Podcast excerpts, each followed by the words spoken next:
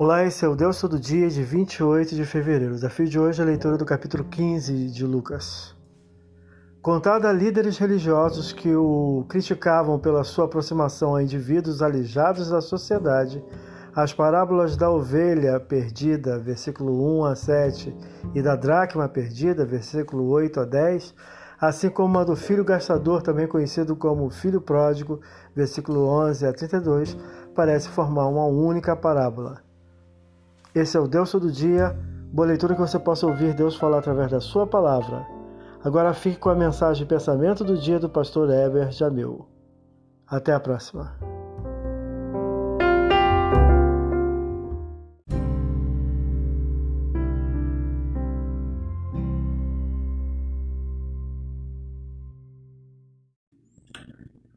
Pensamento do dia. A fé vem pelo ouvir a palavra de Deus.